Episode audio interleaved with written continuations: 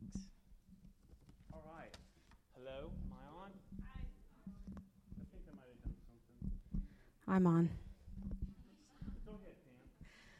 Well, I'm excited. This is the third week that John's um, actually shared this message. He started in Lawrence, and then he was at the church uh, in Kansas City at City Life, and I was with him there. And uh, I uh, have to say, when we started out on the series on Romans, I, I, I think, you know, we'd been working on it all summer and talking about it, and I was a little like, right as we were about to start it, thinking, are you kidding? Like, this just doesn't seem like the thing. Like, it seems just really heady. Or, and to say that just in this journey, and maybe you feel like that. Maybe you're like, I still haven't quite got it yet. And if you feel that way, it's okay, you know, because I felt like that, and I'd been really working at it for a while. But um, I will say, in like the last month, a lot of the the things that we've been talking about in these messages have really, like, just um, hit me in a deeper way, and I'm just so grateful that the gospel really is for everyone, and how God is um, still at work. And I think, you know, you really have to do more than just show up, you know, to church on Sundays to appreciate um, a lot of the things that we've been talking about and um, how how God intends to bring some of these things to bear in our lives. And I think over the last few weeks, um, I'm trying to still get my thoughts together because we drove in here with Adam. I don't think he's in here, but our, we have an 11 year old foster kid, and all the way in here, we were listening. We started off with rap, then we went to. Um, did make it to Lecrae. I did make sure we hit Lecrae. Then we were on Adele for a few songs, singing at the top of our lungs, and then we ended with a few Alicia Keys songs. So, still, my head is still kind of ringing here, but, but um, you know, just this idea that, you know, that there is a new, a new king and a new kingdom, and that Jesus coming introduced a whole new way of life for us, and. Um, the whole idea of the beatitudes you know that that through this series i think i've just been reawakened to that whole idea of that hungering you know that god like sometimes we read those beatitudes. Have you ever read through those in matthew 5 you know blessed are the ones that um, are pure in heart. Blessed are the poor. Blessed are and you we kind of read those and think i have to be that way. I need to be somebody who hungers and thirsts for righteousness. I need to be somebody like how do i um, how does god bless the poor? Well if you've never been poor or you've never experienced poverty or you've never been entwined in people's lives who are poor then it's hard to imagine why that matters. If you've never been in a place of like where you really hungered and thirst you know for righteousness if that's not been something that in your own life you know you've experienced or you've been um, around people who you just think, oh my gosh, just the constant injustice, the constant, you know, um, oppression, then it's, you know, we begin to, I think, as Christians, just kind of make things up in our head about what those things mean.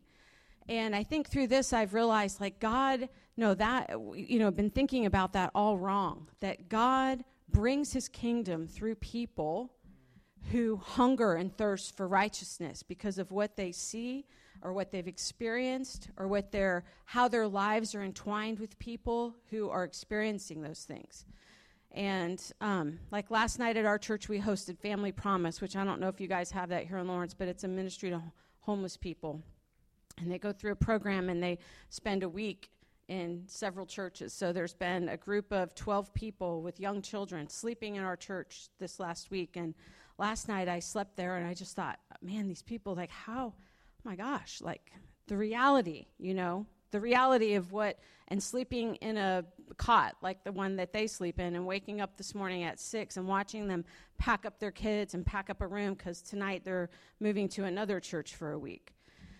You know, and their hunger for wanting more, and their, and just, you know, the, it's like putting ourselves, it's so important to put ourselves with people and in situations where we can feel and be a part of that. And even recently, I was reading about how, you know, here in, in America, we, we, there's this issue of, you know, women in the church. You know, we think of it like up here as this intellectual kind of thing that we're going to decide theologically what that means. And I just think God just laughs at things like that. He laughs because here in the world, we see in the last few weeks, I don't know if you've seen this story, but that there's an awakening in Iran, of all places. In Iran. Because the people who have been most oppressed and crushed and mistreated and abused and, you know, are women. Are women. And that God is birthing like a revival in the fa- it's like the fastest growing church in the world is in Iran and it's led by women. And so like we live at one level here, but there's ways that we can encounter and bring God's kingdom by being among people who you know that he and John has a great story I think to share. You know, we were in Kansas City a few weeks ago and so I just wanted to encourage us with that that that there's there's just so much more that God cares about than our I mean, does God want us to be morally excellent? Yeah. Yeah, he does. Sure. Yeah. But you know what? God wants us to bring his kingdom to people who um, are experiencing a lot less than what we're experiencing. And that's the heart. He doesn't care. He doesn't care about the little things you struggle with. Like I just was thinking today how the things that I felt that were so heavy on my heart when I first became a Christian, when I was 16, 17, 18, and the things I struggled with, those things are like a distant memory to me. The guilt that I felt then, the shame that I felt for those things. And I mean, are there still things I could feel guilty about? Yeah, probably if I thought real hard or if I asked John, you know, what do you think I should be feeling bad about this week? I mean, there will always be things, right? There will just always be things. But the way that God really intends us to live our lives is so much bigger than that, and so much deeper, and so much better than that, that those are just like, let them go. Let them go. So that's all. I just have to say some of those things. Do you need help? I help do. you? Yeah, come on. Let me help you. Here, take that with you. Let's just let's just take a moment. Let's just pray together over that, Father. Lord, really, we have little need to just hear some more words, but Lord, what we need is just to encounter you around your Holy Spirit and truth. Lord, we, we need to be shaped and fashioned into the image bearers that you created us to be and to bring about your purposes through Lord, bearing your image and causing things to flourish around us, Lord. We just ask this morning as we look at this letter to the Romans, this little church and under the most awesome power of the world at the time, and Lord, what they did with it. Father, we just ask you to, Lord, help us to see, Lord, what you want us to see and be the people that you want us to be. We ask you for this in Jesus' name. Amen. You know, it's amazing because uh, as we um, have this tagline under this series of Romans, it's good news for everyone. Good news for everyone. And so, uh, this we're talking about chapters five and six today, giving a little overview. But so two weeks ago, last week, I was at, back at our church in Lawrence, Morning Star Church, and the week before that, I spoke this message to City Life in Kansas City. And, and so I, I, went a little early, and Pam went with us. We both went a little early, and we were there. And we are just talking to some people, and in came in this guy that was definitely in a place of need. He, it, it was pretty obvious by what, what he would look like that he very well could have possibly been homeless. He was pretty rough looking, and he just quietly walked in and he sat off to the side over uh, in a little corner by himself over here. And and so one of the ushers said, Hey, I just want to give you a heads up. I, this, this gentleman's never been here before. We're just, we'll, we'll kind of just keep an eye on him or whatever. And so uh, he, just through the message, I looked at him a few times. He, there was nothing, he was just listening. And so afterwards, as I met a couple people and I saw he was still sitting there, I went over and, and sat next uh, to him. And I just asked him a little bit, and he had, he had, uh, was a veteran. He had gone, he was 39 years old. He had gone through some pretty traumatic things that I won't go into. He uh, was self admitted that he was uh, a meth uh, addict.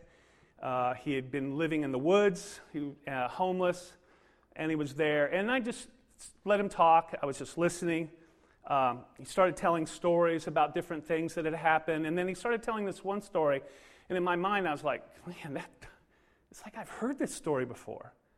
And he kept talking and telling a little bit more. And then I was like, no, I know that story. So I interrupted him. I said, hey, I know that guy you're talking about. That's my brother in law, Peter Rutherford. And he goes, and I pointed to Pam and I said, and that's Peter's sister, Pam. That's my wife. And he goes, looked at Pam, looked at me, and goes, but what was, it was kind of the, the essence of it was that, okay, coincidentals are over. Like he knew, whoa, wait, what's the chance, the likelihood that, because, you know, that I'm there and I'm meeting him and talking to him, and he's telling me a story about my brother in law that lives in Lawrence, not in Kansas City.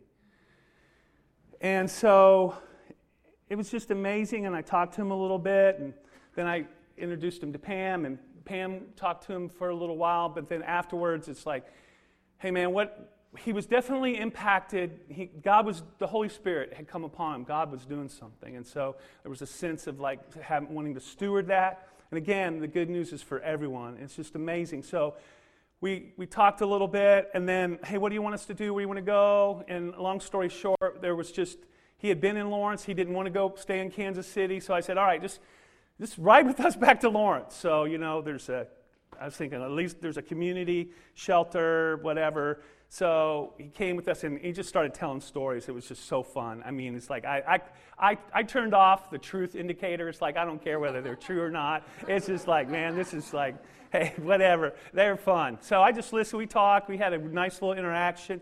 We got back to Lawrence. It around 1 o'clock in the afternoon.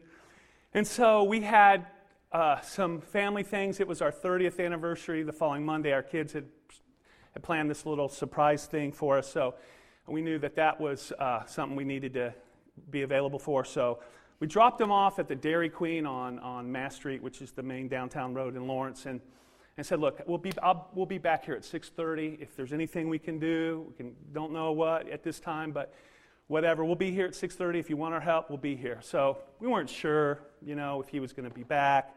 6.30 we came, we went in, we sat down. Just a little after 6.30, he walks in with another guy he had gone to a all like all veterans AA meeting that afternoon, and the guy that was with him was a guy that was down the road in his journey of recovery. It was just amazing. And so we sat there and talked, and he's he's really not quite all there. You know, it's hard to really kind of look look at him like square up in his eyes. He's just he's been through trauma and the meth. But the guy there is really helpful. He's, he challenges them. They talk in a way that I wish we did a lot more, just really straight up. Let's get to where you want. What do you want? What do you want to do? You want to get real? You want to? And so Mark is the guy's name, and uh, Casey was the guy that he met at the AA meeting. And so Casey says, "You want to get well? You need to go to detox." And Mark goes, "Okay, man, I'll go to detox." And so Casey, we wouldn't have been able. To Casey got on the phone, called Valeo in Topeka, which is an outreach place miraculously got a room that night. And I said, okay, I'll take him. So I wound up taking him to a detox in Topeka. We drove in there, set him up. It was amazing. Somebody had canceled, so they had this room available. So he got in. Uh, had to take him to the hospital for he had some medical things so he had to first go to the emergency room at st francis hospital i took him there they were wonderful got him back got him back to, to valeo it was about 11.30 at night it's all in I leave. 10 minutes later, he calls me, He goes, Oh, man, I don't know about this. Man, this is hard. And he could have left any time. I say, Man, look, just go to sleep. Man, one night, you got a nice bed. Let's just, you know, one day at a time. Sweet Jesus, uh, that's all we're asking for you, from you. And so he, he, uh, he says, Man, he goes, I have abandonment issues. You, if I call you, if I call you at 9, will you answer? I go, Of course I'll answer, man. You call me go, I'm to call you at 9 in the morning. Make sure you answer. So, uh, so went to bed. I had my phone, made sure at 9 that the ringer was on. 9 o'clock came, no answer. No call. No call. And so I just went, ah, man. But something about, I just kept believing and praying. uh, just, uh, just praying more than believing, but I kept praying.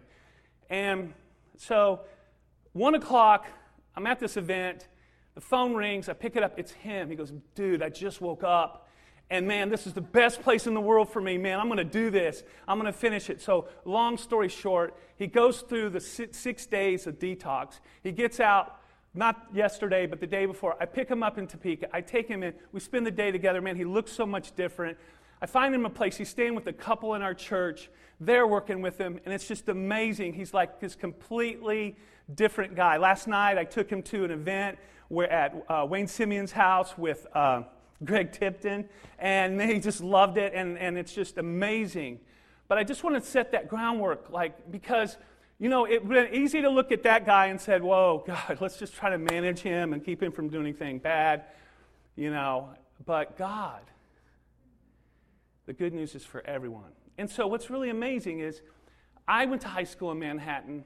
I was not somebody that people would have thought, hey, the good news is just around the corner from that guy. By any stretch of the imagination. That's, that's not true. That man, but to see God do things beyond what maybe we can think. And I think that's what we need to understand the groundwork here in this book of Romans, that this, this, this incredible opportunity of this community that's giving allegiance to Jesus Christ, as Pam said, the new king, new management for the planet. And all the challenges that they will face, not only in terms of their dynamic as Hebrew believers and, and uh, uh, uh, Greek believers, but just the dynamic of being dropped into this place under this um, amazing, incredible, worldly dominating power, and how their faithfulness and the fact that they took to heart what Paul wrote, and through their efforts, they, in essence, changed the world and that's what's amazing when we think about this that this is, this is not only good thoughts, but this is history in the making. And so when we think about chapters 5 and 6, let's just think about it in terms of this a new and free humanity, because that's what Paul wanted them to be new, a new humanity, and to understand that, and a free humanity. And so let's just begin in Romans chapter 5, verse 1. It says, Therefore, since we have been made right there we go. Therefore, since we have been made right in God's sight by faith, we have peace with God because of what Jesus Christ, our Lord, has done for us. Man, what Jesus Christ has done for us. Jesus Christ has done for us. But man, this, this again, that because we've been made right in God's sight by faith, we have peace with God. You know, recently I read uh, about an older comedian whose quick wit and endless supply of jokes had guaranteed him really large crowds for several decades. But when he died, his published obituaries told a little bit more of a bleaker side to his life. When he was young, he had had a falling out with his father and, by, and, and, and that relationship had never been mended before his father passed. And now, in his life, he had had a falling out with his son. And his, he and his son had never made amends before he passed away. And, uh, and it's just when you think about that, just that, that the tragedy of that. I know there's a movie out right now. I haven't seen it, so I won't uh, give any spoilers. But the Ad Astra movie is an interesting take on this father son relationship where the father's played by Tommy Lee Jones and the son's played by Brad Pitt. It's kind of a sci fi thing, of course, but it's just an interesting take on that.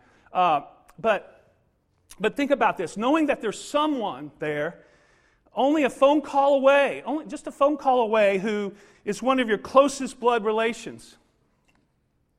And yet they won't speak to you, and you don't want to speak to them or even to see them or to really have anything to do with them. And that going on for years, this broken relationship. There's something, you know, we should think that's disturbing about that whole picture. And yet I know that not only that comedian, but a great many people today live exactly like that in relationship to someone close whom they've had a falling out with and never had it repaired. And you know that, that but there's even a greater tragedy than that. A vast number of human beings live like that in relationship to God. You know that, uh, that they, they have that same kind of falling out with God, and it's, it's unrepaired. But here in Romans, Paul in chapter 5 in particular is, is talking in this chapter 5 about a reconciliation to end all reconciliations. It's a beautiful picture of this reconciliation, and in particular, this, this, this concept of, of what I want to talk about right now. And that is since, you know, when we, when we think we've been made right in God's sight, we ask, okay, what do we get from that? What do we have being made right with God? What, is it a warm glow in our heart? Is it a kind of a sigh of relief that, you know, our sins are forgiven? a new understanding of what it means to belong to God's people. Uh, yes, to all those, but more, much, much more. At the center of this, and what Paul writes, is we have peace with God. Peace with God. This open flow, being at peace with God, an open flow of communication. You know, like, like it's not fractured, it's restored. An open peace with God. We have an open flow of communication, a connection that provides us with an underlying sense of security that we're, we're, at, we're in God's world and everything's going to be good. Everything's going to be okay. You know, we have to understand here in Romans chapter 5, after having laid a foundation about the gospel in, cha- in chapters 1 and 4, Paul now is beginning to build the structure of a picture of the Christian life in which the, all the ancient promises of God that have been known about for years are beginning to come true in a real way. And at the center of these promises is that God is establishing a loving, welcoming, personal relationships between Himself and between uh, other human beings through what Jesus Christ did. And so, although in theory we may be able to grasp that idea that God, that at the center of this is peace, we have this open communication, and we can grasp that's God's intention to have a relationship with us, that He's done a lot to try to reach out to us, you know, that He wants that. It, it sometimes comes across to us as it doesn't seem that's very easy for us to take advantage of that, and it doesn't seem really all that natural. You know, the reasons may be for that, like what we talked about the first week in terms of our propensity as humans to like want kind of some independence and autonomy. So we kind of like push God out, we push him out, or we push his truth away. And, you know, we we, we, we think about our behavior, but not only our behavior, but our thinking. Our thinking about things and our thinking about this relationship with God and, and even our feelings about this have been so warped by our rebellion. It's kind of a strong word, but our rebellion and our idolatry that we assume, because our mind and our thinking, our feelings have been so warped by that, that it's that it's we assume it's hard to establish a relationship with God. And even if we succeed at having one, man, whew, it's going to be a whole lot of work to maintain it goes on to say this because of our faith, faith in verse 2, because of our faith, Christ has brought us into this place of undeserved privilege where we now stand, and we confidently and joyfully look forward to sharing God's glory. Man, I can't read this without being reminded of when it says, because of our faith, Christ has brought us into this place. Christ, Jesus, has brought us into this place. It's so easy for me to read that and think back about my story about coming to Jesus back in 1982 as a freshman at the University of Kansas. I was there. I had, I had gone to Fort Hays State one semester, terrible experience, not because of Fort Hays State, because of me. I came here. My dad got me a job at Manhattan Steel and Pipe over the summer. It was so bad. I was like, oh man, if my life doesn't, I didn't know how my life would change, but I go, if my life doesn't change, this is going to be one miserable life. So I went to KU. I lived off campus. I just went to class, went home, went to class, went to home. It's about all I did, besides a few other things. And I was, I had gone on campus one day and had been impacted by a, uh, an event that a Christian ministry would, had been holding. They had invited me to come back that night. And so the whole day, the whole afternoon, I went back home And all day, I'll go to that meeting. Ah, no, no, no, I'm not going to that meeting.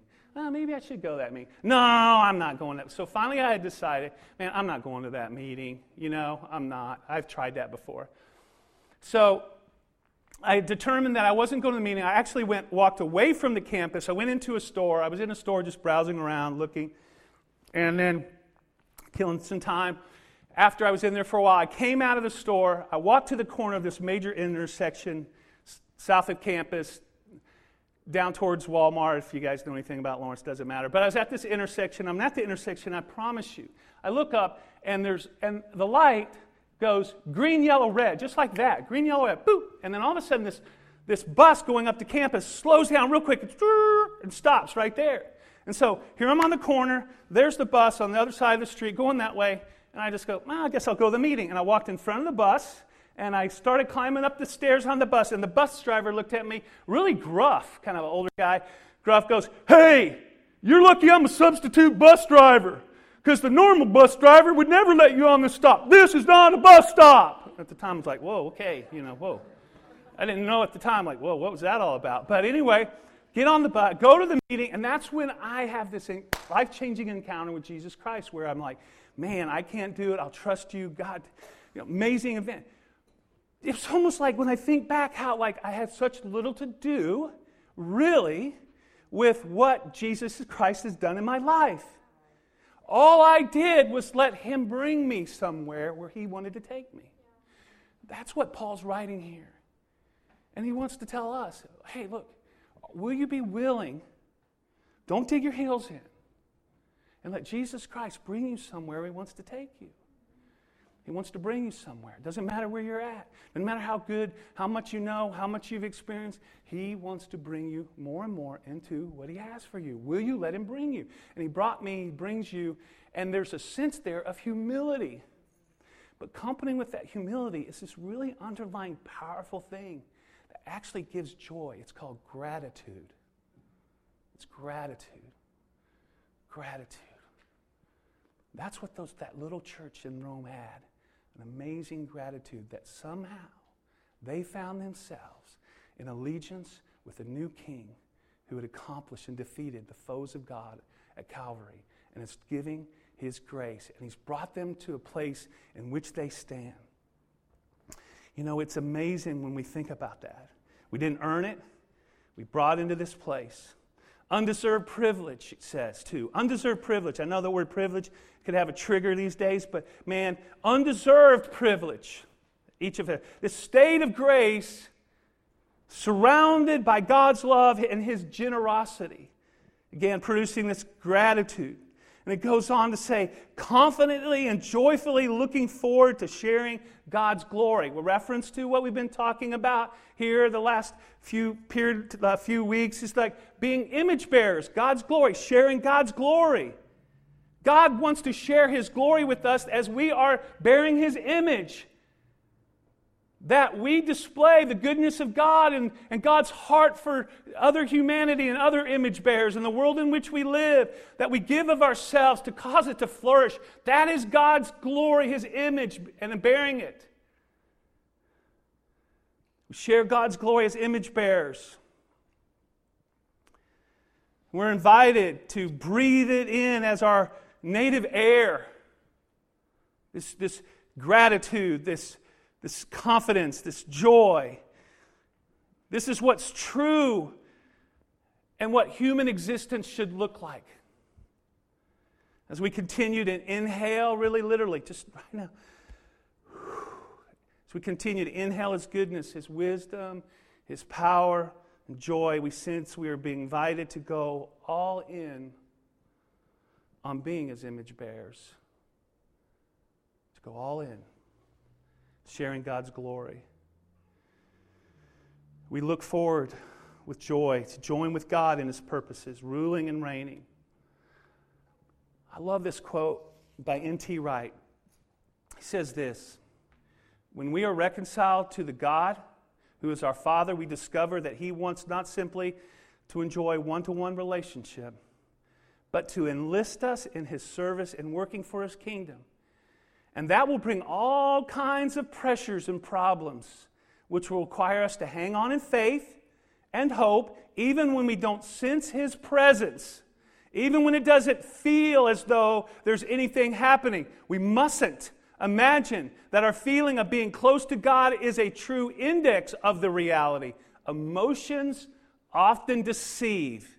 Paul is summoning us to understand the reality, the solid rock beneath the shifting sands of feeling. Imagine how important that is to those people in that community in Rome at that time that they would not be able to rely completely or to some incredible significance to their feelings, but to have something dropped in their heart beyond their feelings, a truth, a conviction that they are at peace with God. Our feelings, emotions often deceive.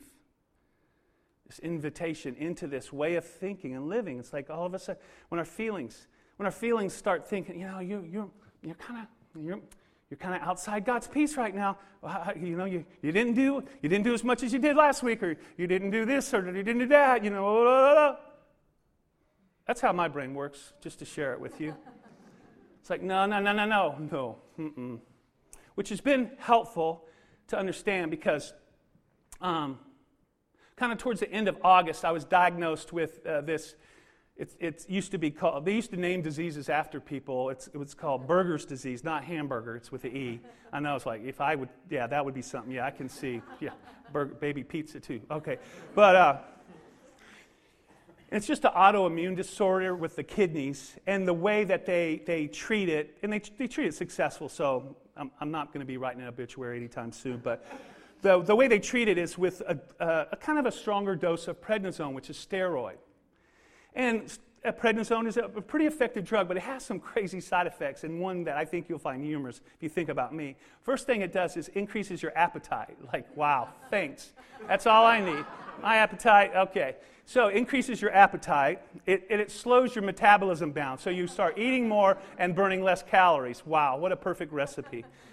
Uh, it also, I'm not normally this round in my face. It makes your face a little puffy, you know? So normally I'm a couple sizes smaller in my head. But that's another thing. But the thing that is relevant to our discussion this morning while we're here, trying to make this meaningful, is that uh, it makes you irritable and your feelings a little out of whack. Um, so, for example, couple weeks ago, we were in the backyard, a little fire pit, and the grandkids and our friend Adam are, are uh, roasting marshmallows. I'm sitting there, seemingly pretty pleasant. I'm kind of, you know, not that yet irritated. All of a sudden, though, they start, as sometimes kids will do, and maybe you do this, and this is a lesson to be learned they, they, light, they light the marshmallows on fire, right? And then blow them out and think they've roasted them.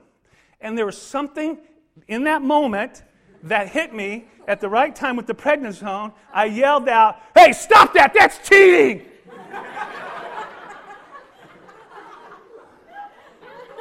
Whoa, wait, that's the prednisone. It's like, okay, wait, no, no, it's all right. I was still like, hey, I don't, I didn't really want him doing that, but it's like, wait, that was a little way over the top, right? So what's interesting is on this medication, I got to re- I realized, don't don't trust my feelings. Don't trust them. So when I get off this medication, man, you, you guys will not know what to think about me. I'll be so strong, strong as 10 men. So, but when you think about it, that's what Paul's writing here. Just think about what the church there in Rome did have to go through. Man, I love this movie. If you haven't seen it, you should try to watch it. I was amazed at how good it was. It's called Paul, Apostle of Christ. It's on, uh, it's out there. Go find it. Uh, Paul, uh, Jim Caviezel, is that how you say his name? Something like that. He played Jesus in the other one. He plays Luke, and another guy plays Paul. It's really, it's all about those church in Rome. It's amazing. But, um, but this church, and all they had to go through, being fed to the lions, the circus, the Rome, Roman. Nero lit them on fire and torches because he blamed them as a scapegoat for the fire that burned in Rome, all of that. But they had to know, they had to know that we have peace with God beyond our feelings and the circumstances.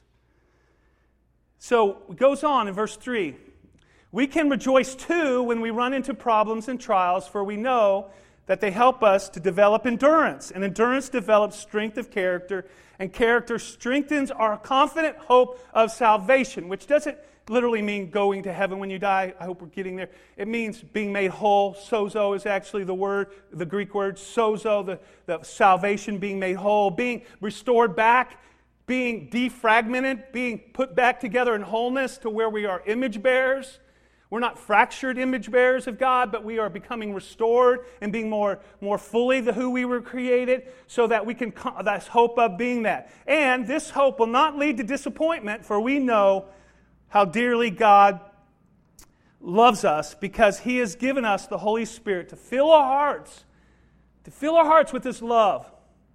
Again, this little community under the large shadow of the world's most dominant power. Paul's establishing this structure for them. He's invited them into this relationship. He's invited them along this mission of being his image and bearer, and he's sending them into a broken world with its promises, uh, with its problems and trials, and being about God's purpose. So we end there on chapter 5, go on to chapter 6, and Paul kind of takes a pivot, and also it's a little bit of an aside. Because what he's going to do here now is going to talk what I've entitled in chapter 6 is really the problem of sin. And it's the problem of sin, and really it's about what the, the, the effect sin has on our sin, uh, not the, the problem sin has on our image bearing. That sin fractures our image bearing. But Paul wants us to see what this sin is and in the context. So we'll just, we'll just get, keep going. Romans 6, verse 1, it says, Well then, should we keep on sinning so that God can show us more and more of His wonderful grace? Of course not. Since we've died to sin, how can we continue to live in it? Or have you forgotten that have you forgotten that when we were joined with Christ Jesus in his baptism, we joined him in his death?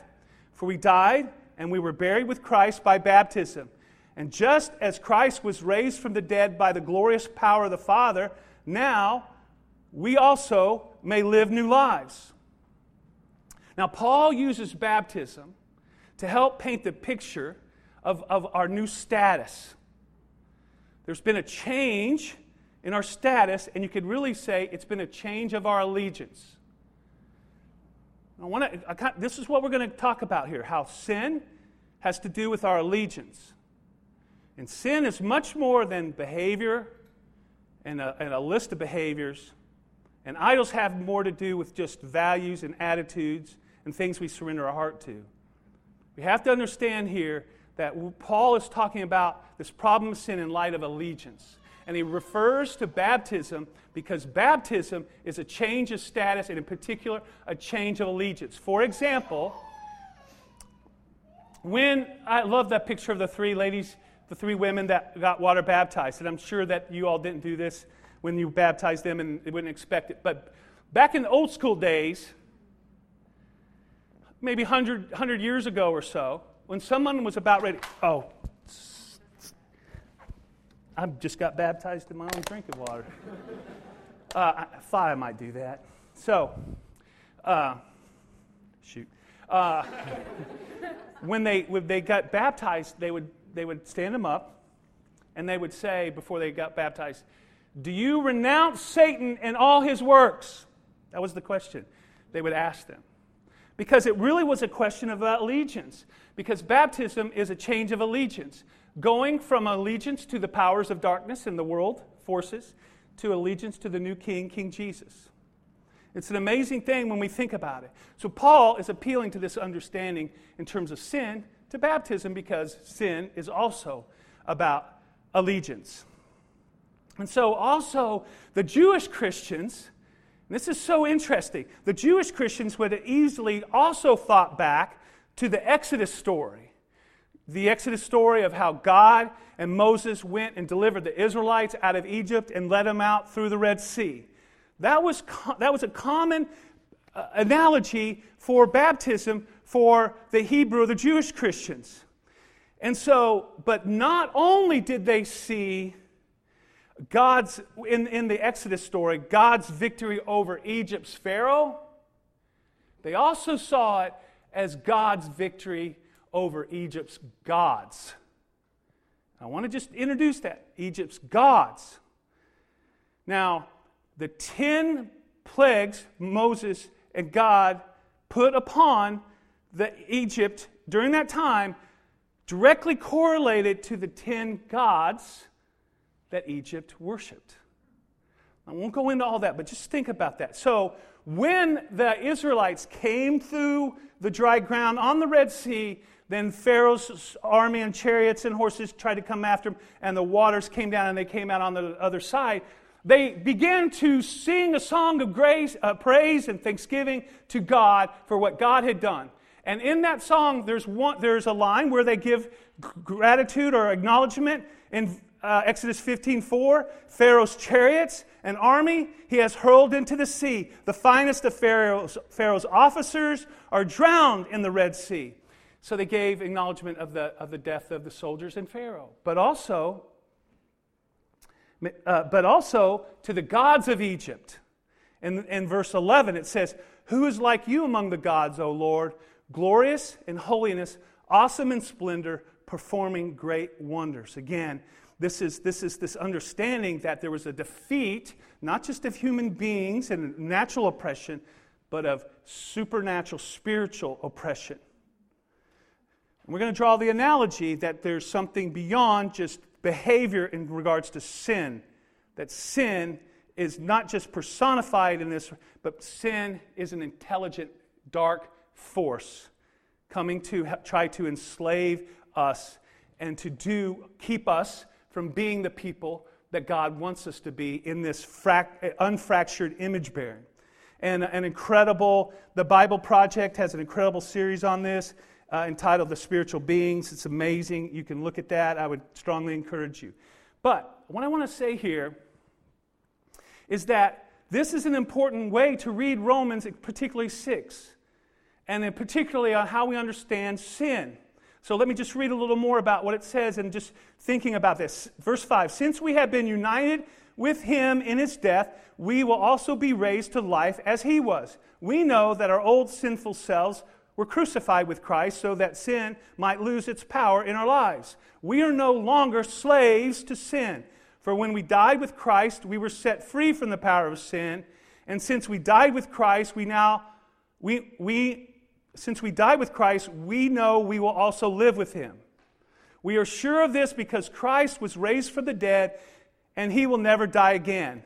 Death no longer has any power over him.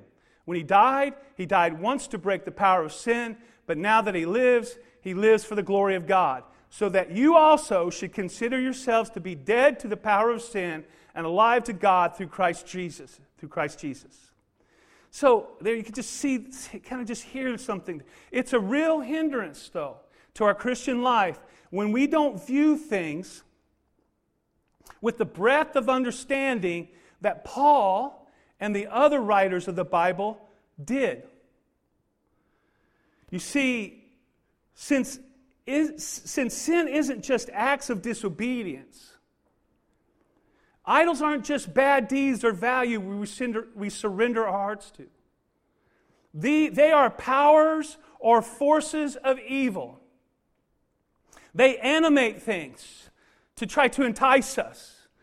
You know, the, the way that they viewed idols in the writers of the Bible, they, they viewed idols not just, the, like I said, uh, like these, these uh, uh, deeds or values, but they saw idols as animated by spiritual forces, empowered to some degree. And so we can see how they, they have, when Jesus said, You can't serve God, he was challenging the people you can't serve God and mammon. He was talking about a particular idol. He was talking about the, uh, the spirit of wealth, the idol, idol of wealth. And so, what in essence, what he's saying here is you can't serve two gods. Either your allegiance is to Yahweh or the new King Jesus, same, or to another idol. But they weren't just idols in terms of deeds, they were idols in terms of God, small g. And so when we think of this, it is, again, in essence, this, this allegiance that, that sin is, is about the context of allegiance. Who are we giving our allegiance to? And we see when Jesus was tempted in the wilderness by uh, the devil, a retelling or retempting like in Genesis 3, he did not give his allegiance to the devil. He didn't surrender. And he came back. And what did he immediately do when he came back to Galilee? He started casting out devils, which had never been done before. Because it was a spiritual conflict. He was not aligning. It's not like he just didn't, do, didn't tempt to do bad things. He, he was tempted to give his allegiance to some other force other than the Father. He resisted, held his allegiance to the Father, came back, and started kicking things and taking their names. And that's what we need to see. So when we read Romans 6 freshly, sin seems to be personified like an intelligent entity moving toward a strategic end in our life. What is that end? Death. Sin as an enemy, power, or force opposing us from being the image bearers we've been called to be. Ephesians 6:12, man, just says it so plainly. We probably read this a million times, or maybe not that many, but quite a few. For we are not fighting against flesh and blood enemies. But, doesn't say we're not fighting, but against evil rulers and authorities of the unseen world, against mighty powers in this dark world, and against evil spirits in the heavenly places. So when we think about victory over sin, we have to think about an allegiance issue. Now, this is amazing because this is the context and the proper way of understanding reality because this is what reality is. So, your struggle against sin isn't just a struggle of I'm going to stop doing bad and start doing good. It is a struggle against a force that's trying to get you to align yourself outside of Jesus the King into aligning yourself with a different force, a dark force. So when I was in college, you know, became a Christian at age 19, gave my life to the Lord, you know, the first, as a natural human being and male, you know, like the, the, the enemy to overcome would had to be lust. Had to be, I understood that this was something that I needed to fight, to overcome, to defeat, so that I could be the person God wanted me to be. But what was amazing about it, I never thought about it in terms of, am I going to do a bad thing or a good thing, but that it was a force coming after me to try to master me. That I would stand up to it as an entity from outside, trying to entice something inside of me to do something that inside of me, my true identity, did not want to do. So that when I was on the campus and the thought to lust came upon me, I had no deception that somehow there was something bubbling up out from within me, you know, and I was already somewhat, you know, uh, guilty because I even had the thought. No, I understood. Oh, no, no. That foul thing, no, no, and even hell, no. Because that's what it is, is hell. Hell, no. Just have to learn to cuss appropriately. And so they're, they're just this gaining this victory, gaining this victory. And these things and these way of living, because, because there is a principle that we don't wrestle with flesh and blood. A lot of time we're just wrestling with ourselves. Stop that. No, it's not. It's no, no, no, no. You know, this is perfectly illustrated and very powerful. And this is why Paul's writing here. He's trying to un- help them understand the nature of sin because they are in a decadent world in Rome. I mean, it is not a pretty picture. They live in the midst of decadence.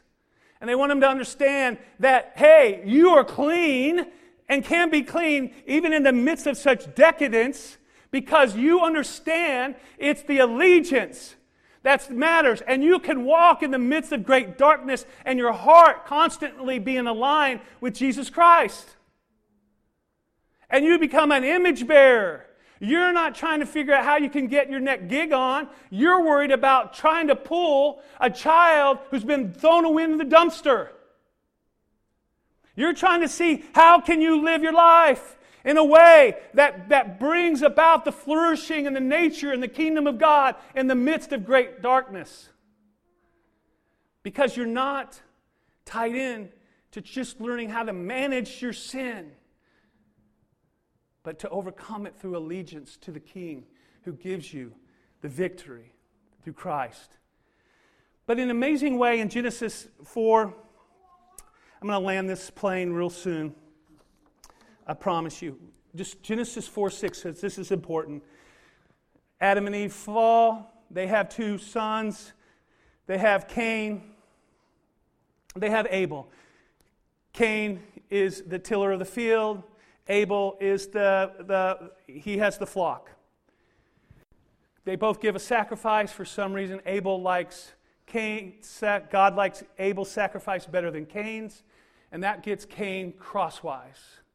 God approaches him, and we find this in verse 6. God says, Why are you so angry? The Lord asked Cain, Why do you look so dejected? You'll be accepted if you do what is right. But if you refuse to do what is right, then watch out. Sin is crouching at the door. What's that sound like? Sin is crouching. Sounds like a, like a lion or tiger ready to pounce on the prey. Sin is crouching. Sin is crouching? Sin, sin is crouching? Yeah. Like what? Like a beast. Like an enemy. Sin is crouching at the door, eager, eager to control you, but you must subdue it and be its master. Wow.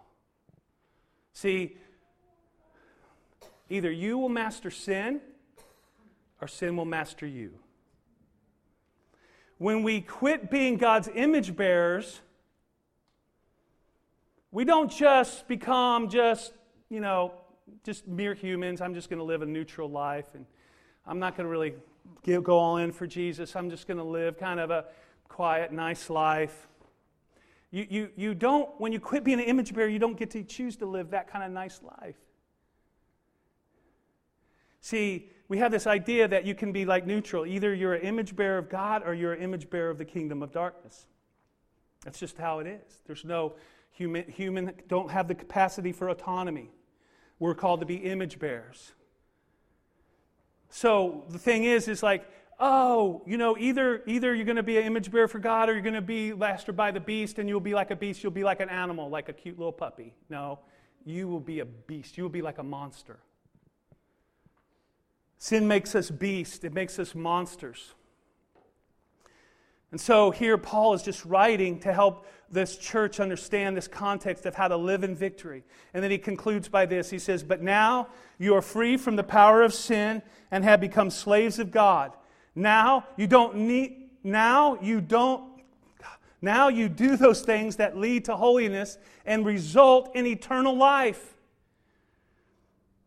For the wages of sin is death, but the free gift of God is eternal life. That doesn't mean the place of your final destination. That's talking about the quality of your life, the free gift of God kind of life, of being an image bearer in the way that God created you to be, to live, that, that you are being given this gift of God, this eternal life, this God kind of life through Christ Jesus our Lord.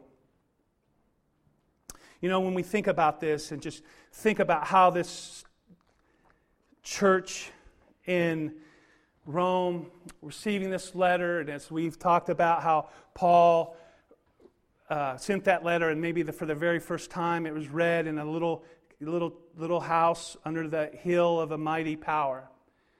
And just thinking the effort that went forth to help secure this as, as a beachhead of the kingdom of God underneath the auspices of this incredible power.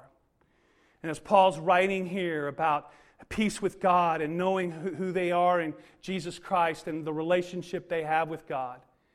And then he's talking about in chapter 6 this, this power of sin and this struggle with this spiritual entity, helping us to try to understand, you know, how we can wage war. And what the, what the most important thing to walk away is, is all under the context is that we really don't defeat the enemies. We just apply the defeat that Jesus Christ has already purchased when he went to the cross and he defeated death and hell at the cross. And our life is now applying that to the work that he already did. And so as we as we begin to close, I just want us to think about this. If you just close your eyes and I'm going to pray for us. Father, I just I thank you, Lord, that as we're here in your goodness,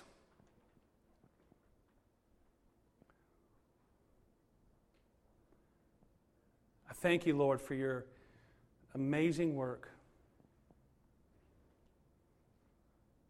I thank you, Lord, that you can do an amazing thing. Lord, I just thank you for my friend Mark, who you rescued right out of the woods. But Lord, you desire to bring us into some more.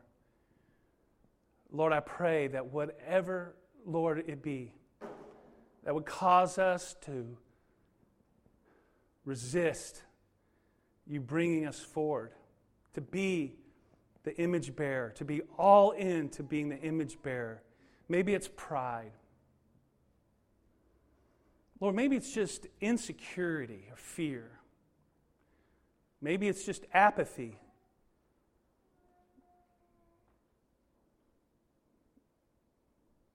Lord, maybe it's just a, a selfishness. But Lord, I pray right now that you break every back. I pray, Lord, you'd break every tentacle of everything that would keep us from being the people that you would desire us to be. Lord, every little thought, every little feeling, Lord, every little, every little attack, every little stronghold, every little just glitch, every like, well, I'm not going to ever do that statement. Lord, I break the power of that through the power of the name of Jesus. I break its yoke. I break that pride. I break that self sufficiency. Lord, I break that right now in the name of Jesus. Lord, I thank you that you've called us to surrender to be all in, to give your full hearted allegiance to you, King Jesus. I ask you, God, to open our eyes to see the schemes of the enemy. Lord, and I thank you that you're causing us to see the promises you purchased for us at the cross, that they are all yes and amen. And I thank you, Lord, that you are doing a work. And Lord, I command right now, Father, for the spirit of gratitude to come out of this church like never before. Lord, a gratitude, a generosity of spirit, Father, as never before. Lord, I thank you for that right now. In Jesus' name, amen. Amen. Amen. All right, stand up. Oh, no, go ahead. Hey, I'm not, I'm not. Thank you so much, John. Man, what a powerful message, right? It's so encouraging.